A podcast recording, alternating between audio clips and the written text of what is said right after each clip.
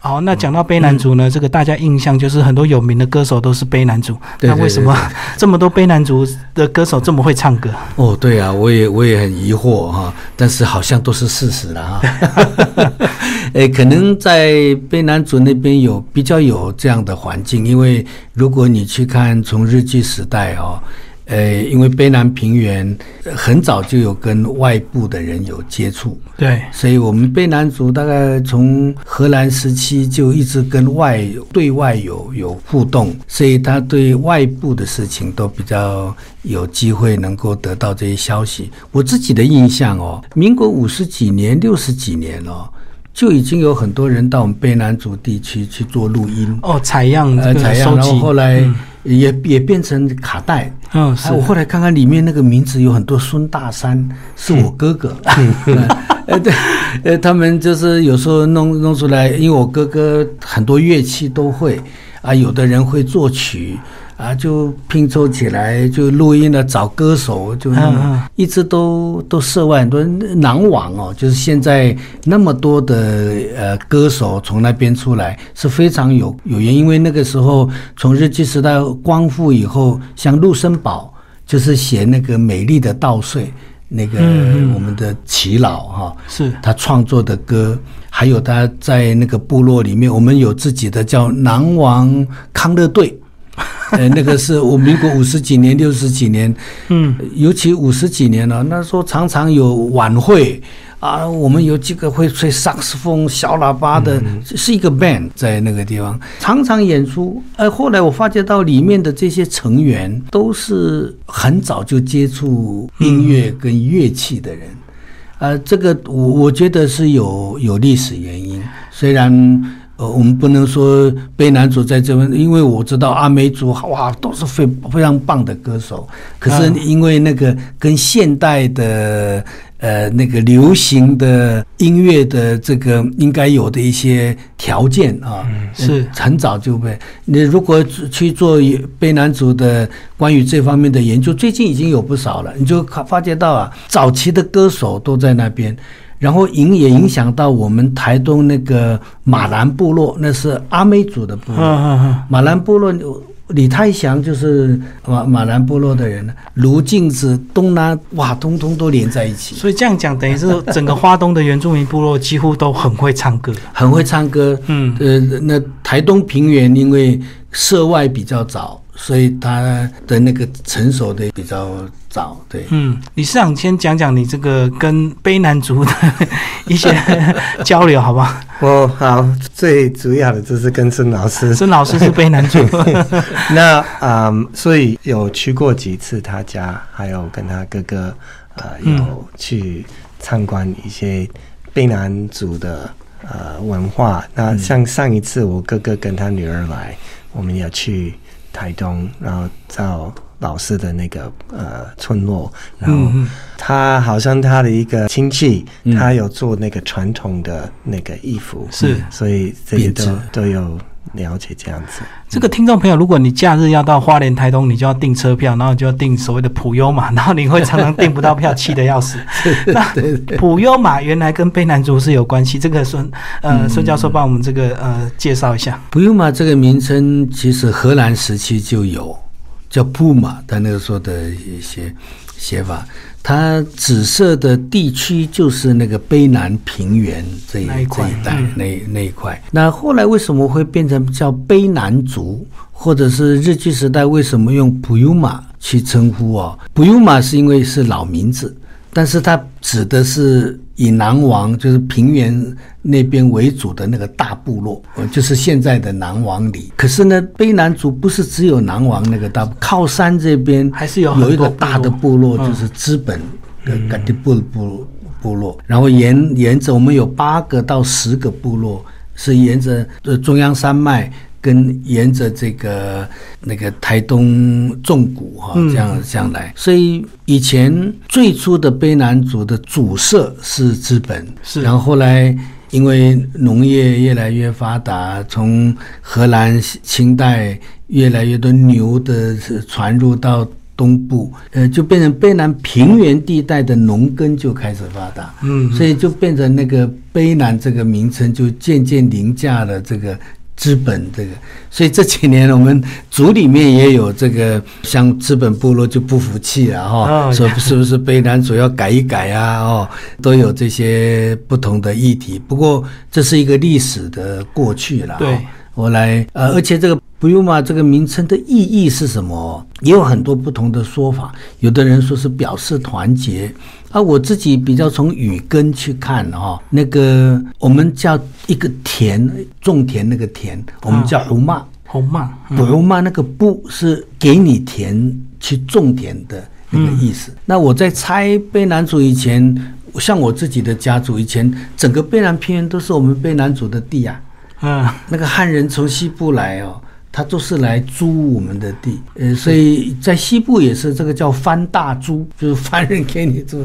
所以那个那个时候有可能有一些人说我们就是那个布鲁骂的人，就是。有田给人家，然后找人来种田的哦那个族是这群，样的概念哎，对，因为那时候整个边南平原以南王为追，知道我们槟榔都是这样，所以我在想，他那个可能跟这个田掌握这个田田地的这个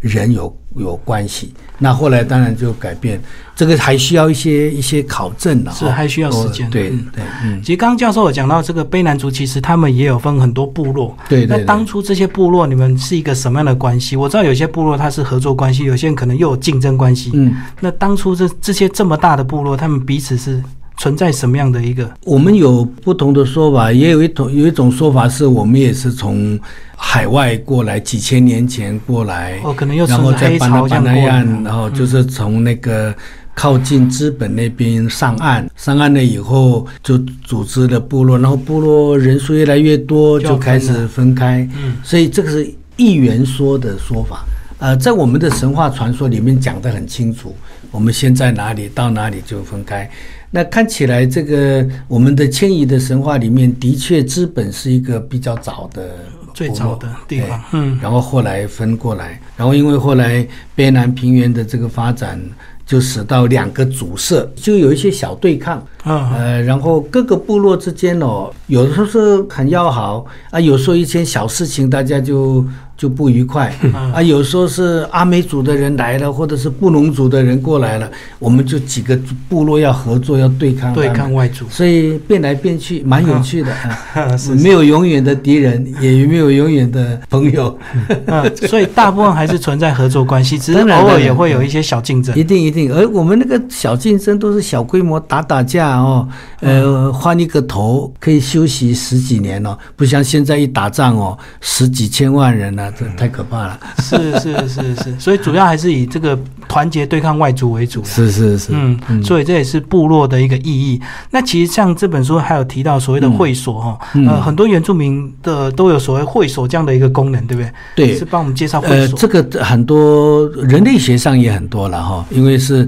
男子会所，因为呃男孩子要保护部落，所以那个会所其实是一个男人聚集在一起的一个地方。嗯，啊，那个地方是要集体生活的。像我们卑南族是十二三岁就要到少年会所，一定要到那里对去。啊对对，对然后一直经过八年左右变成成年人，也有一个成年会所。嗯，然后你就你还没有结婚之前，男人是属于部落的，是我们是一个比较母系的社会。那如果有一个女孩子看上你啦，我们叫布鲁玛，结婚叫布鲁嗯玛，我们不是头婚才结 婚的，布鲁玛是以女人的角度说的。是，我把你这个没有家的男人，我布鲁玛，鲁玛是家嘛哦，嗯不就是我把你带回来，我给你一个家，嗯嗯，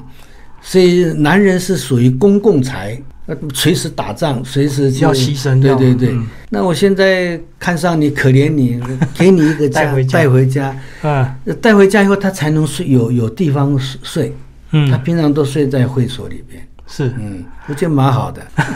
啊，其实那个少年会所跟成年会所它都有不同的功能。少年会所就有点像这种新兵训练中心，对不对？呃就是要训练少年的一些基本的对一对些对技对能，这对，样。而且呃，它还有更多的、呃、那个社会学上的意义，因为如果大家看我们这个悲男主的故事里边哦，有一个就是提到那个两个兄弟有没有？嗯，哎，他们在都兰山，然后这个弟弟被抓了，然后两个兄弟哦，事实上就是我们卑南族的成年会所跟少年会所的含义。象征的嗯的嗯象是征，而且这两个哦，虽然少年会所是年轻人，但是是很冲的。嗯，以前他们要，如果他要挑战这个成年会所，他们会去抓猴子。如果他抓猴子来挑战你哦，你成年人你要变成去猎手来去跟他对抗，所以看起来好像不是老大，然后就是一个是是往外冲的力量，一个是比较老成持重的力量。哦所以我们的卑南族的男子社会里边哦，是两个轴心的，嗯而且对年轻人有有有他的角色，对，老人，而且呢，有一些大的部落哦，我们的会所不是只有一个，就是成年跟不是只有这一组，有的有到四组，彼此都比赛的。嗯嗯，所以以前卑南族很很强悍，就是这样，各个会所彼此之间有竞争，而且会近距离的搏击，嗯嗯，哎，不至于杀死你了， 但是对对，就是训练就对了。对对对然后这目的当然就是有时候当那个族群被人家攻击的时候，你一就要定这一个定一定少年会所、成年会所这些男子就有他一定战斗的一个功对能。对对，对嗯，那这个理事长也帮我们谈谈你这个，你这样子以少年会所，其实过去在像国外这个美国一些原住民，他们有这样的一个传统嘛？我我刚听老师讲，我在想说，因为好像这个母系社会，所以女生不好应付，所以一定要有一个顺便， 那小的大的都要啊。对，不，我想类似这种事情应该是蛮多，就刚老师讲、是很多那个全世界的原住民族的嗯，有对有这样子的，就是要培养有一些传统，就是有点就是像学打校。猎啊，就是要、嗯嗯嗯要怎么把那个盖房知子识啊，嗯，对，要传传授下下去，传下去是的，是。啊对。然后这本书其实呃，这个标题是《神秘的月形石柱》，所以它还占蛮多篇幅。哦是不是孙教授就要帮我们介绍一下月形石柱？这个月形石柱是不是就是现在矗立在这个卑南公园的那一、那一个对嗯对对，半对月形的石柱？对对，因为那个是一个考古遗址啊，呃，里面有一些传说，这其实是提到了一个我刚才讲的我们那个卑南族那个少年会所跟成年会所的起源，然后他也提到了一个一个特殊的族群，现在在呃，大家如果到史前文化博物馆，呃，里面都会讲卑南遗址，那个在里面的原来住在那边的人，那些考古上的卑南人，事实上跟我们现在的卑南族的人不是一个族群不一啊、样。不一样的族群。显示那个地方曾经有过一个文化城，有一群人是比我们还要早，就在三四那年前的卑南文化。对对对，嗯所以这些大家都可以去看啊，那个那些石棺，还有那些石柱都还在。那这些石柱后来在我们的神话传说里边，就在说明这些人后来到哪里去了。哦，原来是。跟卑南族的互相的这个争斗有关系，嗯，然后卑南族用巫术的方式让它天黑，然后又让它这 个后来有了大地震啊哦，对对对就是把它毁掉了。其实是在解释那个族群为什么消消失失。。嗯啊，那个消失很有可能跟我们的过去的祖先有一些关联。嗯，那大家到那边去，一方面看考古，另外一方面也可以想一想卑南族在那个时候跟这一群原来在那边的人呃的关系。而那个里边，如果大家去去那边看到史前文化博物馆，你可以看他们就已经有很非常精致的玉的制作，玉管呢、对啊然后一些对人兽诀，对啊，这些这些玉也都出现在中南半岛，嗯，所以台东靠海这边，不论是过去的人，或者是后来的卑南族，或者是阿美族，其实一直跟国际、跟外面有长期的文化交流的经验，对对，就不是那么孤立的。对，几千年前就做很多海上贸易，因为讲到这 个卑南文化，他们附近又不产玉，可是为什么挖出那么多玉的这个陪葬品？东海岸有很多玉哦，嗯嗯，对，而且呃，现在的研究里边都也都提提到了，我们很多玉的制作是在台湾，是然后销售的有很多玉的制作厂，花莲、台东产玉，对呃，那个卑南溪还有这个都有，一直到也产金，所以为什么那个时候都提到说荷兰人都要去那边，因为他们就要去要去采金的。所以其实这个呃，听众朋友如果有兴趣到台东的这个史前博物馆，其实就能够了解这个卑南文化跟卑南族其实还是有差别。对呃，但是其实那个都兰山一直都在，那都兰啊山都在哦对你们的意义应该也是我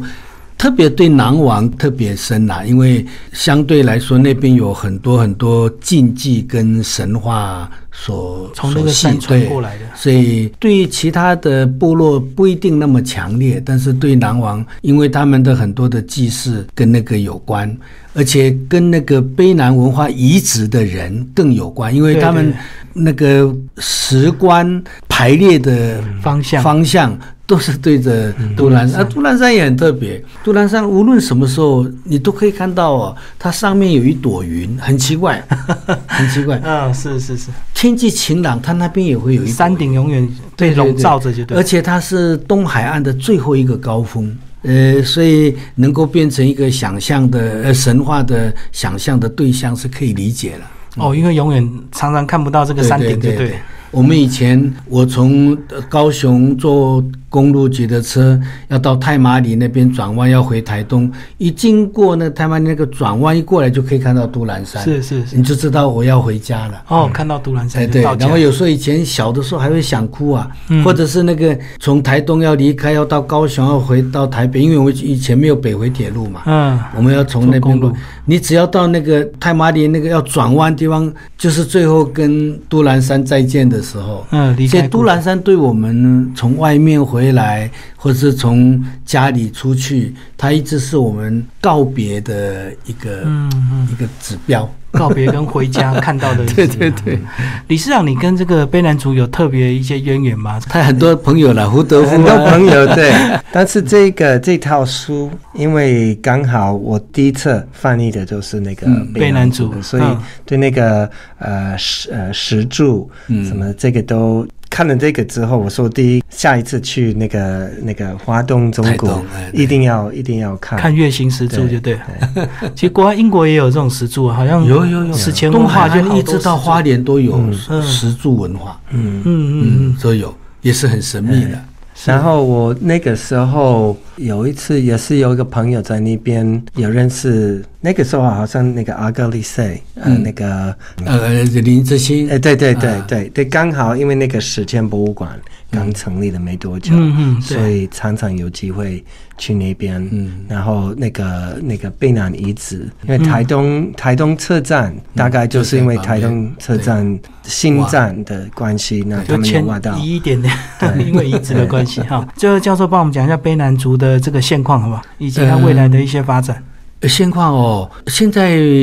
我怕说我特别独爱我的族群了哈、不过我最近看我们卑南族，我呃就前几天啊都还回去哦。呃，我们现在大概八个部落所形成的民族议会哈、诶，最近这五年来这个。功能一直在进步，而且有很多的年轻人参加。那都讨论什么议题？呃，很多像前段时间不是那个资本部落碰到了那个他们要坟墓要被迫迁移的事情吗？哦啊，祖坟就对了。然后他们也常常跟东海岸这边像那个美丽湾的这些事哦、件是当初呃嗯，大部分是跟土地跟环境议题有关。我以前不太看得出来，因为以前都是老人大家去去去谈一谈这样。现在我发觉到年轻的一辈哦，非常努力的在学习怎么样开会，呃，怎么样把议题都抛出来。关心自己的部对落，，所以我觉得，至少我觉得卑南族将来可能在很多团结八个部落，然后形成一些整个族群共同的共识或者是需求这件事哦，我我自己觉得蛮让我非常非常的惊讶，而且是很期待这样的发展。我看过他们几次，每一个部落代表带来的有年长的，也有年轻人嗯嗯的那个参与，而且讨论的情况。我我觉得这是我们原住民很大的希望，嗯很希望每一族都能够这哦样，因为我们有这样的机会，我们应该学会怎么样凝聚共识，去做更好的对话。这好像都是每一族他们必须要学习的一个课题，就是嗯对你一定要重视你自己的文化，别人才会重视你。对对如果你自己不在乎，很自然你就会被同化掉。对对，然后还有一个就是，我觉得我们卑南族还是很爱 唱歌，所以所以现在回去南王也好，或者都在推动那种，他们就欢迎你来，能给你申请一点点经费，你可以去来，他们有一个录音间。哦，他就是给你录一个 CD，你就说唱歌啊，你弄，他现在你要二十卷，我就给你。呃最近这个工作还蛮有趣的，他鼓励每一个人留下自己的声音，自己哦，的嗯到歌南王部落去唱歌就你可以去，对对没有，我就是想那个未来，就是所有的原住民族面临一个问题，就是如何把年轻人吸引来交换回对回乡就所对。以政府在这一点是可以扮演一个很重要的角色。我们嗯就是如何让这个环境，让年轻人觉得回去是很有趣的，嗯嗯然后很有很有是前途的，嗯。 好，今天非常感谢两位为大家介绍。